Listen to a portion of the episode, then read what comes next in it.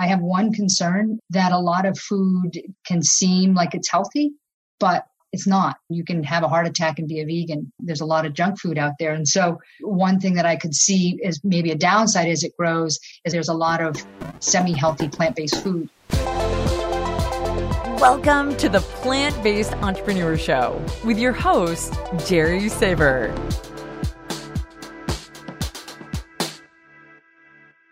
Hey, this is Jerry Saver, and you're listening to episode 55 of the Plant Based Entrepreneur Show, the podcast where we go in depth and behind the scenes with the people creating a plant based future so you can get inspired, learn from their experience and their approach, and find out what works when you're setting up your own vegan company or brand. The topic of the day is meal delivery, and this is one of those markets that's on the rise, not just for plant based meals, but for everything.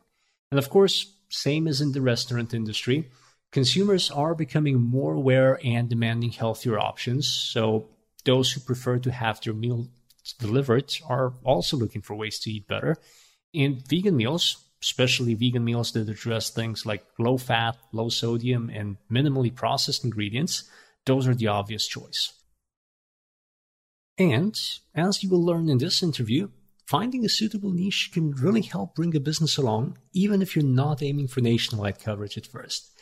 In the case of Meg Donahue and her partner Lisa Lorimer, their niche kind of developed from the event that also started their company, which is called MamaSezz. And that event was Meg's mother Millie being diagnosed with a failing heart, released into home care, and given months to live.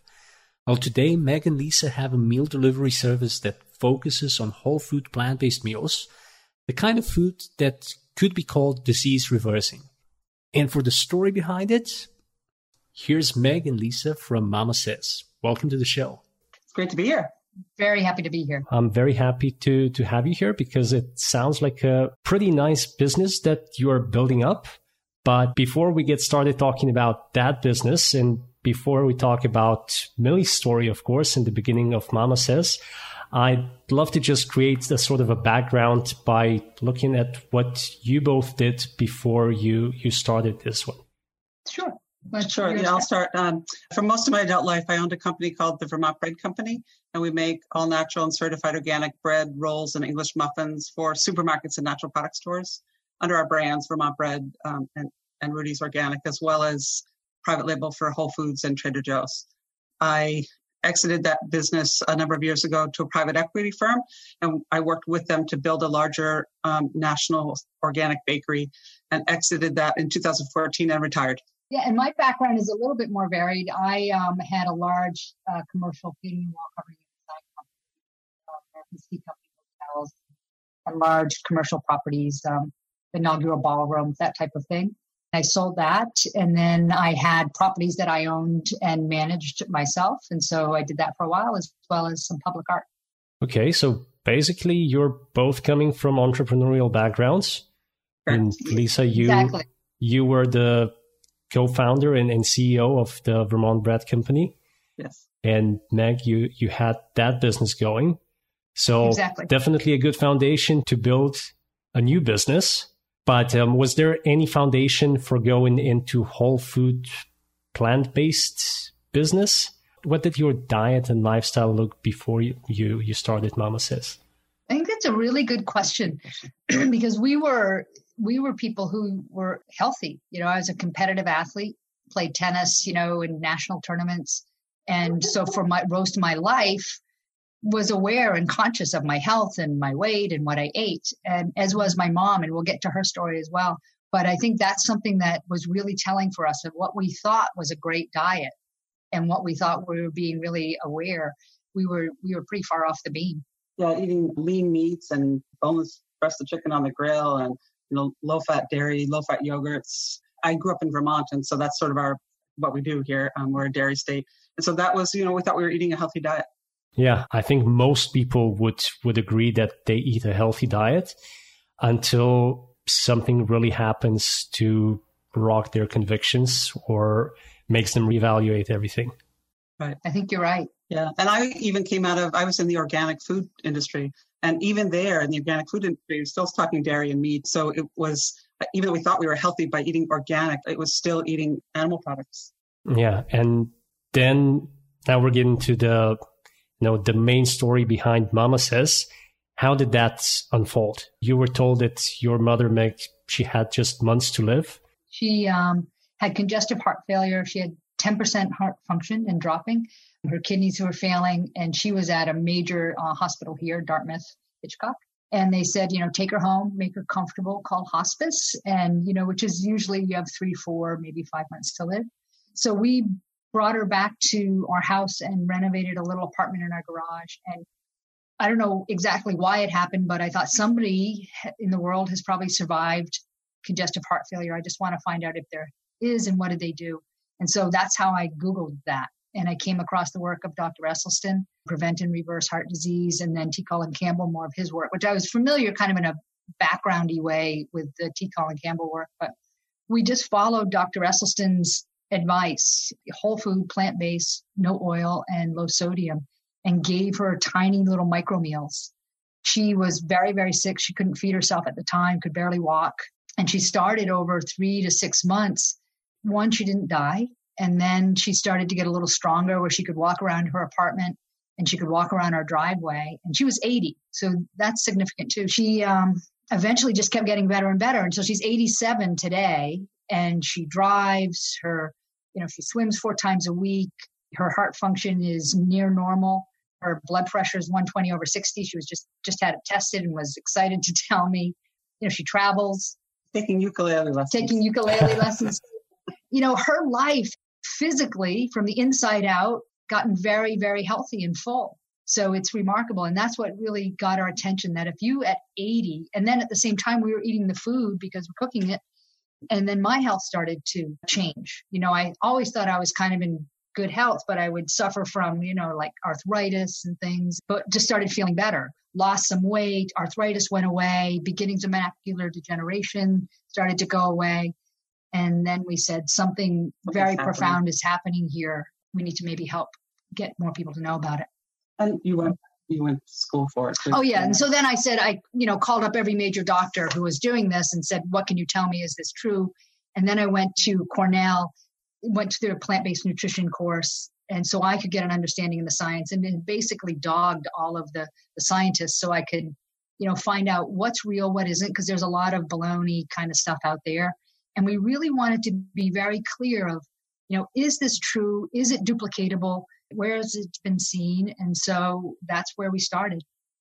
One yeah. of the things we found too, just to go on with the story, is that it's very hard to eat this way. If you have kids and a busy life, you get home at the end of the day. You, I mean, we we always say you spend half your life shopping and half your paycheck at Whole Foods, right? So we wanted to find a company that would just send this food to us because we wanted to eat this way. My blood pressure went down to normal. You know, all these health reasons were really important to us to keep eating this way, but we we just couldn't find the exact company that we were looking for to send this food to us. So we started MamaSezz. So that was the idea. The company so that we could be a customer and yeah, and we wanted them to to you know we call ourselves the bullseye. We really follow the standards that science is saying. You need this for health, for these to reverse these things for real. You need this particular you know no oils and low sodium and no chemicals, no, chemicals, no refined sugars, no refined sugars, no preservatives, and and that's hard to do in a food business. But luckily, Lisa has a huge background in in kind of breaking barriers in that sort of way and figuring it out. And so we spent a lot of our first six months with the lab and with you know chefs trying to figure out what is the combination that actually works so we can deliver people fresh food that will last in their fridge for two weeks um, that doesn't have preservatives in it and and the kind of already made that yeah. our brothers would eat and not say where's dinner yeah right, right. Mm-hmm. so it had to be hearty it had to be hearty and yeah. yeah that that can be a challenge as well when you're cooking for for non-vegans or trying to convert someone right. that um, some of the meals that vegans find completely tasty and satisfying will, for someone with a slightly different palate, they'll just be bland. Right. So we have a we make a, a gardener's pie that's like a shepherd's pie, mm-hmm. and we serve it to a bunch of uh, folks that were at a potluck, uh, a bunch of farmers and um, you know folks from our town, and they were convinced that there was meat in it. So that's what we want to do. We want them to eat the food and just say it. That was awesome. That was awesome. Not oh, that was pretty good for plant based. You know. Right. Yep. So before we go on talking about the business, I just have to go on that tangent and ask this, by the way, is just going off my own grandmother, who's 84 now. And I know that the couple of times that we tried to get her to even try something vegan, it was nearly mission impossible. So how did Millie take to the idea of, of eating this kind of food? Well, I think she was really sick. So I think there was less resistance. I think that was one.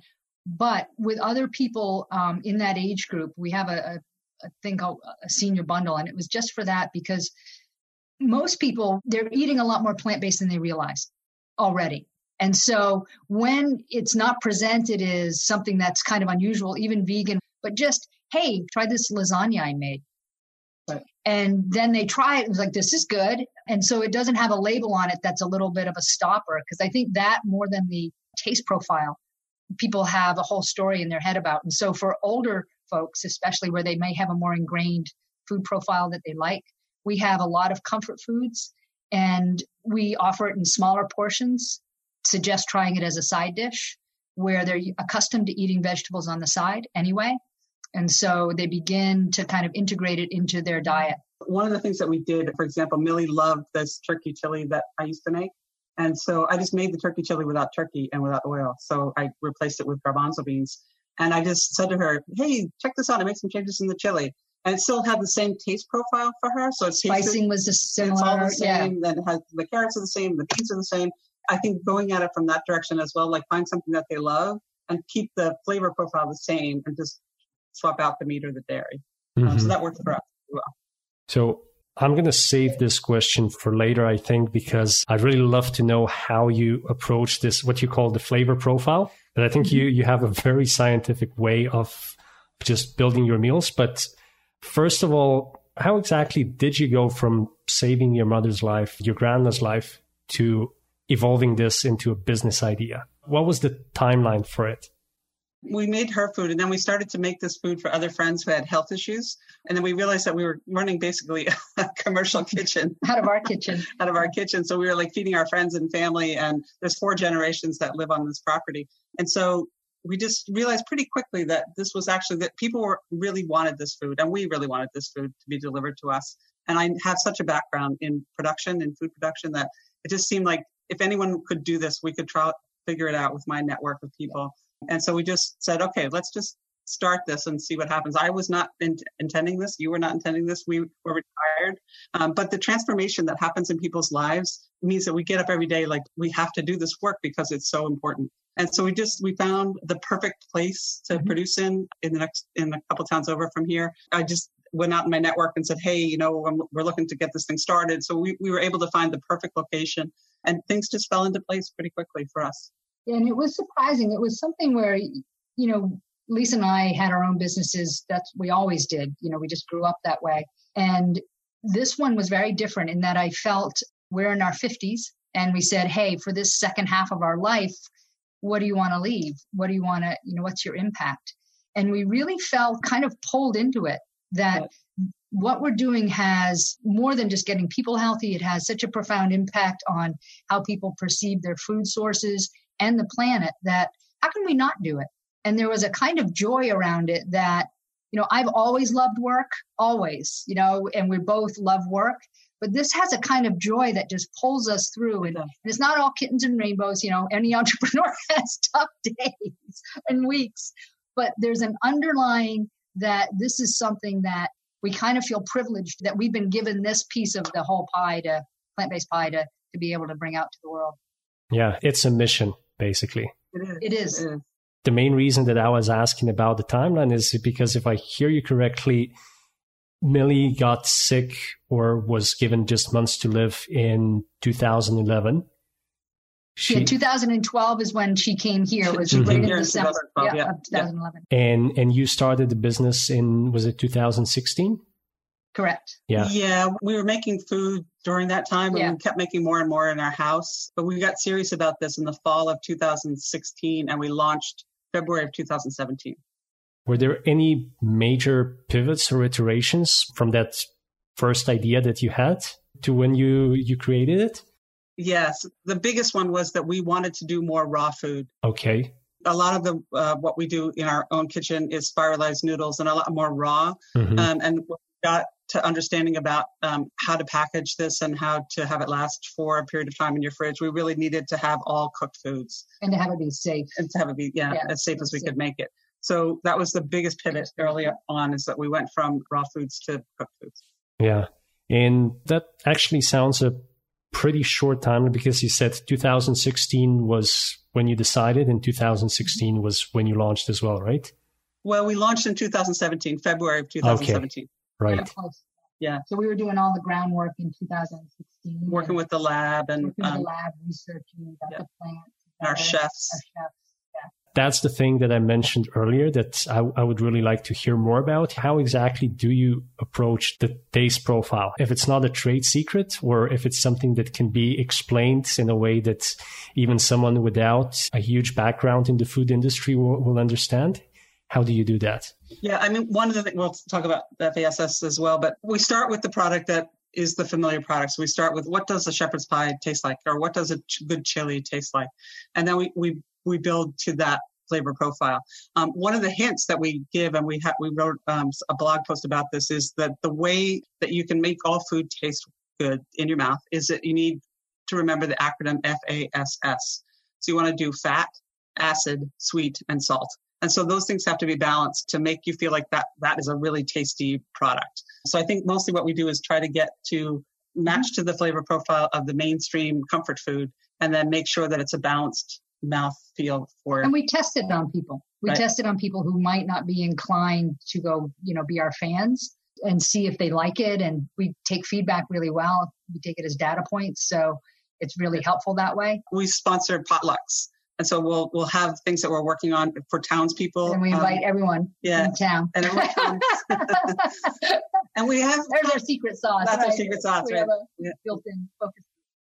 it's true. They come and taste everything. And then we work with different chefs. So you're not going to have the same flavor. Like if you ask me to be the chef, which I am on certain things, Millie's chili is mine, for example, you don't want my taste in the entire line. And so we work with a, a number of different chefs. So we have different takes on things. hmm The potluck idea sounds like a very good approach to quickly trying things out and, and getting a lot of feedback in, in the process. And you know, it's great for the community too because it's a nice, friendly, kind of engaging way to get people who might not be plant based to try it and to be around and you know, kind of just normalize it. And that's what we thought. Let's do potlucks just like an old church supper used to be, where people would come and you just chat and eat good food, then you go home and everyone's happy. So Yeah. The other thing we do do is um, if you are our customer, you know this, we will test it on you. So we'll have something. We, we just launched a chickpea uh, turmeric um, scramble. Yeah. And so what we did is we made it and we gave it to everybody that ordered that week and just asked for feedback. And so that's we use our customers as our final Yeah, focus they get group. to test it. they test it and they give us feedback. which of course is the most important focus group that you should be testing on. Right. Exactly. The FASS thing that you mentioned, I mean, it obviously it makes sense, but since you know two parts of that are fat and salt, how do you address that since you're no oil and low sodium in your recipes? So we use a tiny bit of salt. We are not sodium free. We're gluten free, but we're not sodium free. Mhm. And then we just try to find ingredients that sort of mimic the fat feel in your mouth, um, just so it balances it out. So and you can do that. Fat, you know, yeah, you'll we do some nuts for our heart healthy bundles. We don't use any nuts, but we can use garbanzo beans. Can give you sort of a similar sort of feel to it. So it's it's really about a matter of like thinking about the the four different areas and trying to balance them out. We've done some sodium free um, Mhm. products, and as good as that is for your body, it's just not something that you can eat and want to eat again soon. Is, is and our what experience on happens it. too is we we started talking with people and they said, well, I ended up salting it, and when we we measured out, well, how much is actually two shakers full of salt? It's a lot of And salt. it is so much more than what we, you know, two little like hmm is so much more than we actually put in our food.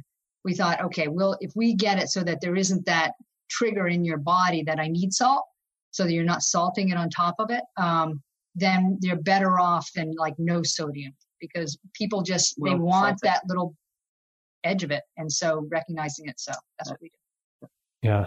Um, have you had many people just come back to you with their own stories of um, reversing heart disease or other other diseases? Every day. It's amazing every day. we hear stories of our customers. Yeah. It's really, you know, it's probably the most emotional part of the business and what keeps us going from when we started. You know, our plant manager, his name's Big Dave. That's what we called him. And he worked with me for years. Big guy. You know, Dave moved the fridge from the third floor to the first and he could just pick it up and bring it down, not plant based. And he also had lifelong epilepsy. And he, in the first month, said, Okay, Meg, I'm just going to do this. And he went all in and he lost 35 pounds, went on to lose 65. But his epilepsy began to subside, these seizures that he would have. He was on medication. And he said, I think I can go off my medication. And we're very, very cautious. You know, talk with your doctor. Don't do. You know, right. We don't. We're not advocates of like go off medication unsupervised. So he did, and and his doctor was really supportive, and they weaned off. And now he's 65 pounds lighter. He just turned 50. His goal was to have six pack abs. He does, and he's off um, his epilepsy medication. You know, so there's that to you know, a woman who called to tell us that we saved her mom's life because she lives in Texas and her mom is in New England, and there's no way that she could cook for her or that her mom would cook for herself. And she had a heart condition, and she's been sending her our food, and her mom is doing great. And so that's a huge part of why we do what we do, because you can have such an amazing impact on people just by giving them real food. That's really impressive. And I, I can totally imagine how good that makes you feel to hear about the impact that your business is doing every single day. Yeah, it's really fascinating because at Vermont Bread Company, when we started, here in the in the U.S., there was just miles of what we call squishy white bread on the bread shelves. And by the time I exited that company, you know, there's a lot more whole grain, a lot more organic. We were one of the largest purchasers of organic wheat. So that was my legacy at Vermont Bread Company. There was a real transition that happened there in, in support of organic agriculture and whole grains. And that was important work, but this is completely different. This is people's lives are transformed, and we hear about it every yeah. day. It's it it just amazing. It makes you get up in the morning. I got to go and do this because that woman's mother needs our our food. Um, that's why we're really keen to keep it in line with what is actually suggested. If you you know to keep the food as at I hate to use clean because that's been overused, but in its purest state, I guess, then you can as you can. Yeah. If it's not a big secret, since you were mentioning your your plant and everything, how how many meals do, do you send out per per week? Yeah, we don't say what our volumes are, yeah. um, but we got we have plenty of room to grow. So come sign up. yeah, we're doing well. We're doing yeah. really well. We're on projections, and we just don't give out those figures, but we've grown every month. Actually, where I was going with this question was more of um, your your plans. So sure. it, it sounds like it's not just a commercial kitchen; it's a whole production facility where where you create these meals. Yes, that's correct and we have an awesome team in, in that plant right now. Um, I go there probably two days a week, and they, they just it's rocking and rolling. It's a great group of folks making really awesome food. And they, what's so fun is that they're also all involved in all the other parts of the business because we are still a startup. Like our chef Caroline helps to run the kitchen in the production area, and she's developing recipes, and she does a lot of our blog posts, and she does education. So like, and it's the same thing for everybody that's there. So you know they'll spend half the time in the plant and half the time doing something else so there's a lot of great conversations that happen as the food is cooking and, and it's just so beautiful someone came in and did a tour and they said even your waste is beautiful. So the, the waste that we compost, they're like, really it's beautiful. Yeah. and every time I walk in there, it, because we're making whole food, um, it's all plants and it's just so colorful. And, and every time I go in there, I, am amazed at how gorgeous it looks. That sort of feeling and that sort of team is what we want to have going forward. We're, we're identifying our next production site, so we're getting started on that. Uh, we'd like to also do something in the in the West. So our goal is to be able to be. We currently service the entire U.S., but the shipping's a little more expensive to the West, mm-hmm. and so we want to be able to bring down that cost, that shipping cost, by producing there. So that's our plans. You know, every day we get up and are excited to keep going, keep, going, keep growing. That's what we're doing. Nice. So basically, your plan here is to have two locations to serve both the east and the west. Yeah. yeah. Gotcha. Okay. So next question is going to be about numbers as well. So we, we don't actually have to talk about numbers, but one thing that's always interesting is hearing how founders approach the question of funding the business and getting it off the ground. So what was your approach? Sure. So one of the things that that we say, I wrote a book after my experience at Vermont Bread Company called "Dealing with the Tough Stuff: mm-hmm. Practical Wisdom for Running a Values-Based Business." And one of the key things that I recommend that people do is immediately get an advisory board around you. So get people around you who can help you make decisions, think through your all parts of your business. It's not a group that will be with you forever, and maybe the one for the startup is different than the one after you've been in business for a couple of years, but to bring that group around you. And that's what we did. We, mm-hmm. I went out to my network, brought people in to help me figure out all the different parts of what we needed to do. And the initial funding, because we did find a location that was already built out. Somebody had spent a couple million bucks, but building out this facility, and it was closed. So all we had to do was kind of fell into our lap. Yeah, it was awesome. and all we had to do was go in and just really do a complete sanitation in there and get and add a few more pieces of equipment. But we were very lucky to have found the location that we did and the initial funding we got from friends and family. And again, I, I recommend that you do it that way. To your friends and family are the ones that believe in you. I have a group of folks that I have known for years, and our family also invested in a family office. And so that's how we got started. We got the funding from there, and we have a terrific location that sort of fell in our lap. The amount you threw out there, though, the couple million dollars to create that um, yeah. that facility. It has a shipping facility with it as well, which is great. It was built out as a venture center mm-hmm. um, and a training space for differently abled adults. And so it was a, a fully built out. It's gorgeous. Yeah, I would say probably one and a half million dollars, one yeah. to two million, somewhere. And we had there. already bought a building that we were going to retrofit. And then we just, I mean, that was another pivot, I guess, where it was like, yeah. no, we're not going to go here. It's much better to go here because that right. just fell in our lap. Right. So. Nice. And was that um, did the business only start operating when you moved into that facility or were you yes. for a time you weren't working out of your own kitchen or anything to to test the concept again because of using plant-based materials you really want to bring it in through a usda clean room you want to have all the all the systems in place to sanitize and and keep everything looks like a surgical suite yeah, kitchen, pretty much.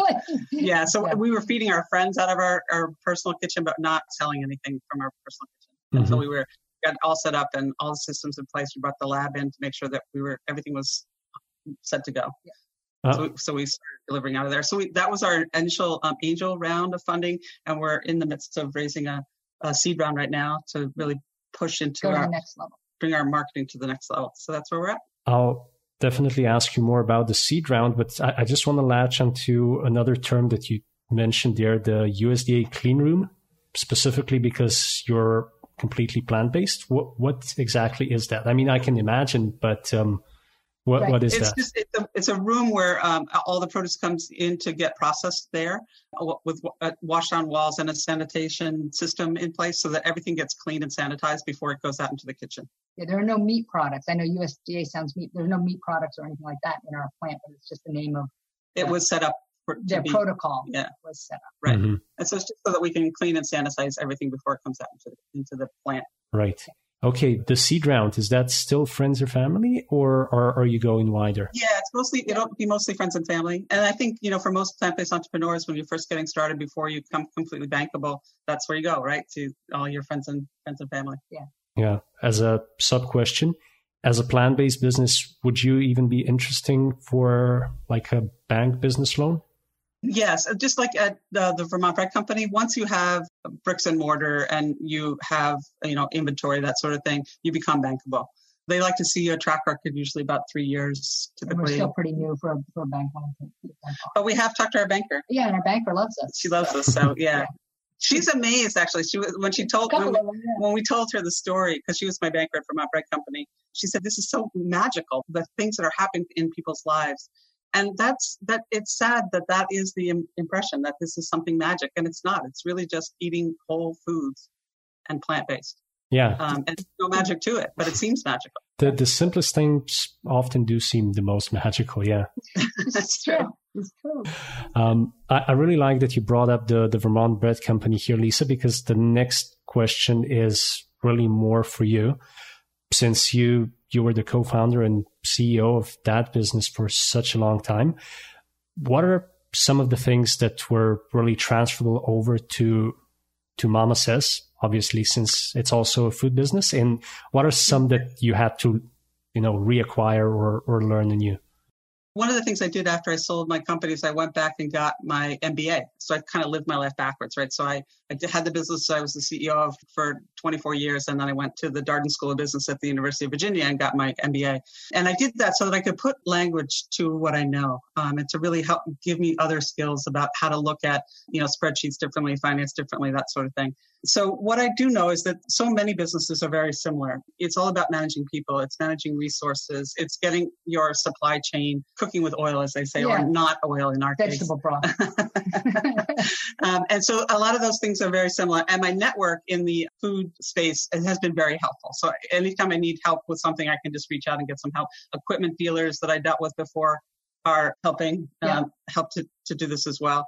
Um, so I think that a, a, lot of things are similar. You bring in raw materials, you process, you package. We're not slicing anything like you do with a bread company, but it's, it's very similar. Is there anything that's um, very different, you would say? I think that learning how to handle vegetables, which I never did before, how to, mm-hmm. how to keep that safe, how to do packaging, I think is, is different. And then having a cold chain is different. Uh, so we have to deliver to you cold. Yeah. And you're, you're essentially doing that by using reusable coolers that, that you send out to people? Yes, so that's that's, that's yeah. an exciting part of what we're doing. When we first tried out a lot of these meal kit companies, we said that we were not going to do it if you had a pile of trash in your garage. So we, what we do is we put a prepaid label on it, it comes back to us. So we sanitize and reuse whatever we can. Yeah, eventually we're going to go into um, containers where you pull plastic from the ocean and pelletize it and make a box out of it, and those will be our shipping containers. and then whenever they get need to be redone, we'll just pelletize them. Repelletize and make them back into boxes. So that's our plan. Yeah. Things. That's actually the first time I hear of that particular concept, but um, sounds intriguing. So is is this like a complete line of products already available to to companies? No, I mean there are other companies doing it. Adidas is doing it. They're starting to make parts of their sneakers out of ocean plastic. There's a great company in Southern California called Bureo that is making uh, skateboards and other items um, out of ocean plastic where what they've done is incentivize people to pull plastic from the ocean, primarily fishing nets, because they're the most difficult ones. And then they're using those, pelletizing them, and making products. So we thought, why not make a box out of something um, and make it raise awareness about what's happening in the oceans? Because a part of what we do is to help heal the planet when you go plant based, that happens naturally. Mm-hmm. But our oceans are really suffering. And the mama in MamaSezz is Mother Earth. And so that's a big part of, of our ethos and, and what we're about. So we're hoping that that can, one iteration of that will, will happen. It's part of our future plans. Yes, for our future plans. That one is really interesting. And of course, just another piece of the puzzle that is building a sustainable business. Right. So, with all that you've been doing for the past year and a half with this business, how do you see the meal delivery space? You said that you tried different meal delivery services when you were doing your research, and it seems like it's definitely a growing industry, but it also means that there's a lot of competition and that the saturation might be going up. Yeah, I think that's probably true if you look at meal companies as a whole, like especially mm-hmm. meal kit companies. You see and hear a lot about meal mm-hmm. kit companies right now. I think that there's a lot of opportunity still in the bullseye, which is where we are. And given you know how many McDonald's and Burger Kings and Wendy's there are in the world, I think that the opportunity still exists. It's a huge opportunity right now in in a whole food plant based business, especially if they're based in the science part of this. I think that we're going to see a lot of changes in the meal business space. You know, we're already seeing acquisitions that are happening by supermarkets and um, Amazon and Del Monte. Like Amazon's coming into the space. I think that you will see some real changes in that space. But I think that where we are, where we have this direct relationship with a customer who's really focused on healing and, and reversing their um, chronic conditions, I think there's lots of opportunities. To- mm-hmm. And um, speaking of your customers, how do you get them? How do they find out about you? How how does word spread around? Where do you focus your marketing efforts, basically? We do a bunch of different things. We do a lot of PR. We do Facebook ads. We do events. We teach mm-hmm. classes. We partner with other people who are doing those sorts of things. Yeah, and we do a lot of content. We really committed early on to to having a high quality content where we can research it, where it's maybe a little bit longer form for people but you know to answer the big questions that everyone has what about carbs and and to dig into the what about protein? What about protein? Yeah. and and to answer it not in a flip way but in a in a way that people could you know reference back to different studies that they want to know about. So that's one way. And then social media has been really helpful. Word of mouth has been good. And we also work with a lot of doctors who feel confident that they can recommend our food to their patients. And that's been a real strong part of what we do yeah, I think that one should probably carry a lot of weight for you because it's nearly a prescription for, for a certain type of food when it comes from a doctor. Yeah, not only, not only that, but we're starting to see some of our customers get it covered by insurance. Oh, wow. Yeah, so that was that's the new edge. Like, yeah. what? That's very interesting. That's very but it, it, makes total sense if you think about it, right? So Kaiser Permanente is mm-hmm. a large care provider, health insurance provider here in the U.S. They're not here on the East Coast, but they they actually publish booklets that that encourage their customers to eat a whole food plant-based diet. If you think about it, it makes total sense, right? That's how you get to reduce the health care bills. Right. Yeah. So they they give you insurance and they want you not to use it. So a great way to do that is to eat a whole food plant-based diet. And you won't be using it. You know, you don't know. That's a great conjunction of financial interests and everything that's just good for your health and the planet. Yeah, we were surprised with that. That makes total sense. Makes total and sense. then when you when you're able to do that, when you're able to get the insurance companies behind a way of eating, then you have really impacted the healthcare in this country. You know, all of a sudden people are being encouraged and incentivized to eat in a certain way because it lowers healthcare costs. And then you've solved, gone a way, long way towards solving the problem. That's something that I, I honestly was not expecting. I knew that some health insurance companies were slowly moving towards you know just lowering premiums if you were eating a plant-based diet or right. certain other diets that are deemed more healthy. But um, to actually have your meals covered by by someone's insurance that's even better. Yeah that's great. That is, but it's just starting. It, it, we don't have it um, everywhere yet but it's it's a really interesting trend. Nice. So once you get those customers are most of them on a subscription based model with you or do they just order as they go along? So we hate subscriptions both of us. And so we were said we are not going to have a company that has subscriptions. And then our customers came to us and said would you please put us on a we, subscription we forget to order we so. forget to order. So we have a subscription service but we don't that's not what we sell. It's not uh, you don't have to subscribe to buy. Mm-hmm. yeah if, if you make us have a subscription for you we will do it. We will do it but it's great. You know, no, it's, it's great awesome. for some people. We kind of tongue in cheek, but it's been yeah. really good. See, because what I was going to ask is for any subscription based business, the customer retention is obviously the big thing right after customer acquisition. But um, it, it sounds like you were almost dragged into this by by your customers. we are. We are. We are. It's true. But they um we have very loyal customers as you can imagine, especially you know the story you heard about the woman who's feeding her mother. So that just becomes like a regular, she does it by subscription because it's easy for her. And then once you are eating this way and you know how hard it is to eat this way and your health has changed, you become a very loyal customer. So yeah. we have customer loyalty in a different way than other food companies. Those relationships are really important to us. Um, so we put a lot of attention on our customers' personal attention because it matters does matter. That's one of our taglines in our company because it matters. Mm-hmm. Who handles that, by the way? Because um, obviously it's just for any business, but especially for a startup, that kind of attention requires a lot of manpower basically to to manage. Yeah, we have a great customer service team. They're just awesome, and uh, our customers will track us down like, who is Caroline? Who is Allie? we have we have a great team that that handles that for and us. And they're patient because you know when right. you don't you feel well and you have a lot of questions, it's you need to be able to be patient to get you know and that's what a lot of the doctors who are leaning towards a lifestyle medicine is that you have to be able to spend a little bit more time with people and answer questions so that they're comfortable mm-hmm. because it's different and you know fears pop, pop up in really funny ways for people so we we try and be as you know responsive to that as we can be and a secret too is that we also take a turn at it because we want to hear what our customers are saying. Mm-hmm. So our customers won't know it, but they're talking to one of the co-founders because we will jump in and, and say, "Hey, I, I want to take this call or I want to deal with this customer," just so that we can really get a feel for what it is they struggle with, what they like, what they don't like about what they're doing now. what they need. So we will sometimes jump in. So you won't even know it, but you'll have one of us on the other end of the customer service line. Yeah, which I, I think is a very good idea for any kind of startup founder, not not just, you know, plant-based meal delivery. I agree.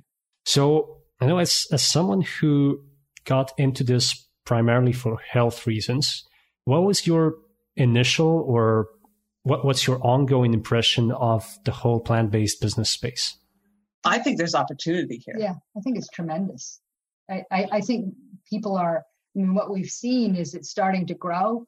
I have one concern, and it's kind of like with organic, that a lot of food can be, can seem like it's healthy, mm-hmm. but it's not. You can have a heart attack and be a vegan. Um, there's a lot of junk food out there, and so one thing that I could see is maybe a downside as it grows is a lot. There's a lot of semi-healthy plant-based food, and if you're a vegan and come from a philosophical animal rights type place, then that's okay. But from a health standpoint, we've really been surprised by how much bad food there is, even in the plant based space. And what just like organic, I was in the organic industry when it was first getting started. We'll need to have some definition. Like, what does it mean to be whole food plant based? Back then, it was what does it mean to be organic? Um, and then there became sort of a certification, and we see that starting to develop in this space as well. Um, one of the groups is called Plantricious, and so they they will have a certifying seal that says, you know, the what the ratios are for mm-hmm. sodium to calories and what the fiber count is.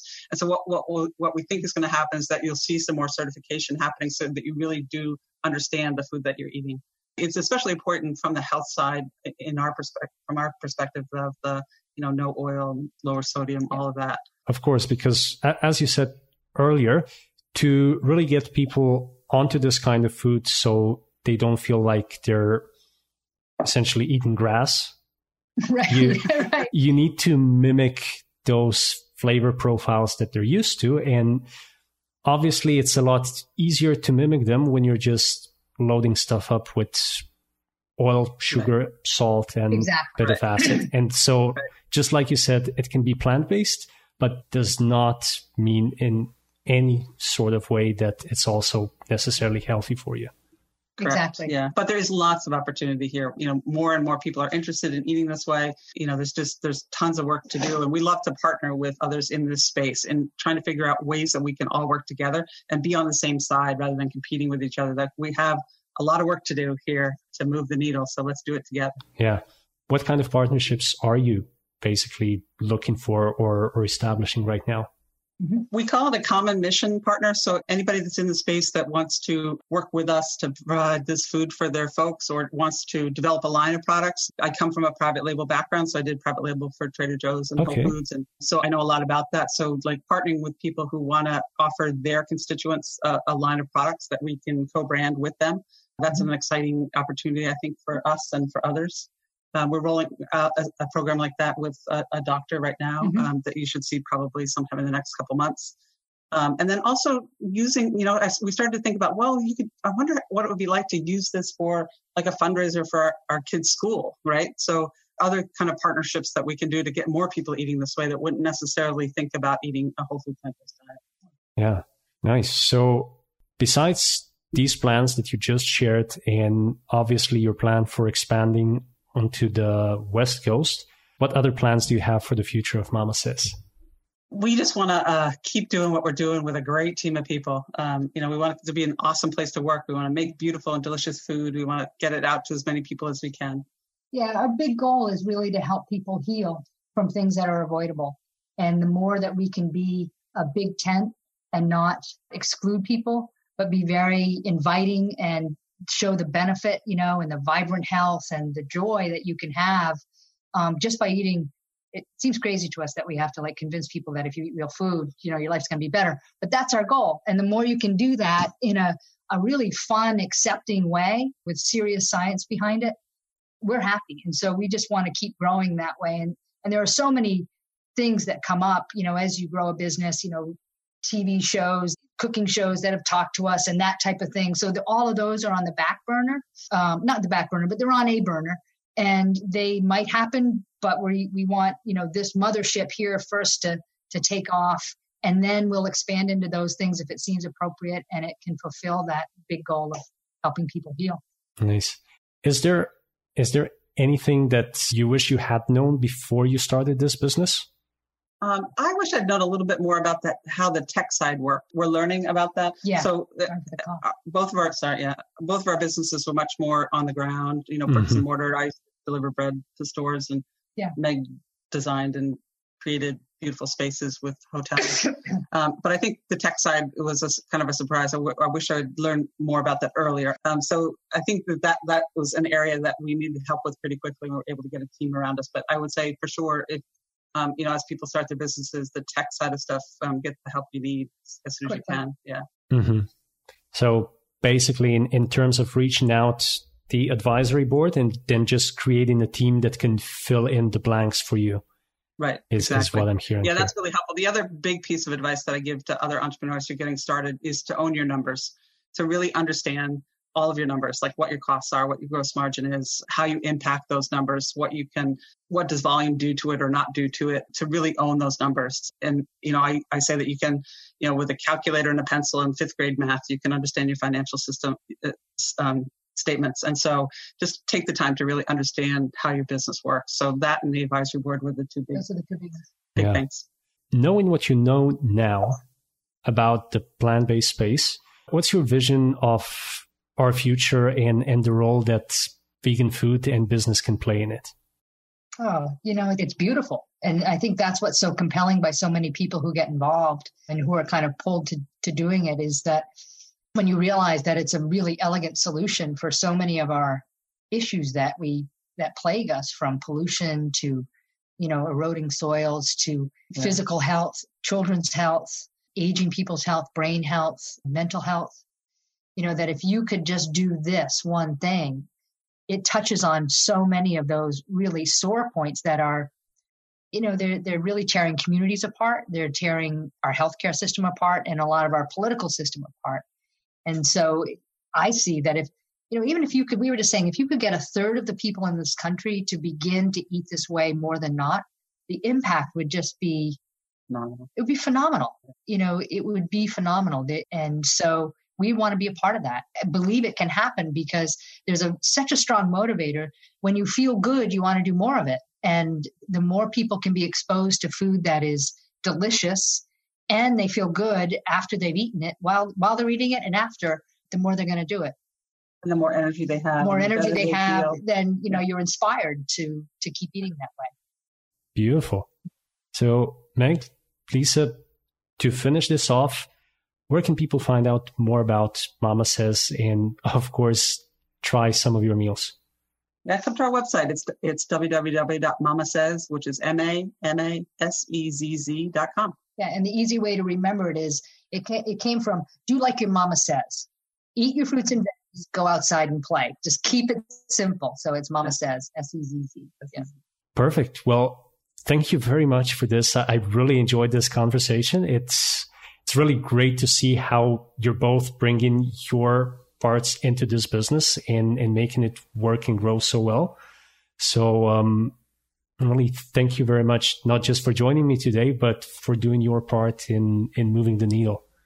Well, thank you so much, and I really appreciate it. I, I, I was saying to Meg that I've watched your podcast when they first came out, or and your your video interviews, and I I really have loved them. So you're doing great work in the world. I really appreciate yeah, it. Yeah, beautiful work, and we appreciate you. Thank you for having us on. Thank you. Thank you so much. And really have an awesome day and best of luck for the future. Thank, Thank you. you. We'll stay in touch. Yeah, Perfect. keep in touch. Thank you. Bye bye.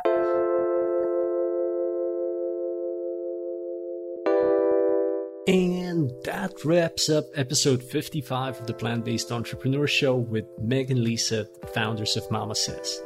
As always, you can find the links to their company, everything we discussed in the interview, plus the timestamp show notes on the website if you navigate to the plantbasedentrepreneur.com forward slash show forward slash episode 055. And if you have any extra questions about it or just want to get in touch, you can always reach me on jerry at theplantbasedentrepreneur.com. Now, before we sign off, don't forget that the Plant Based Parenting Summit is launching in two weeks. It's the first event of its kind where you'll be able to learn all about raising happy, healthy vegan children and fueling your own plant based family.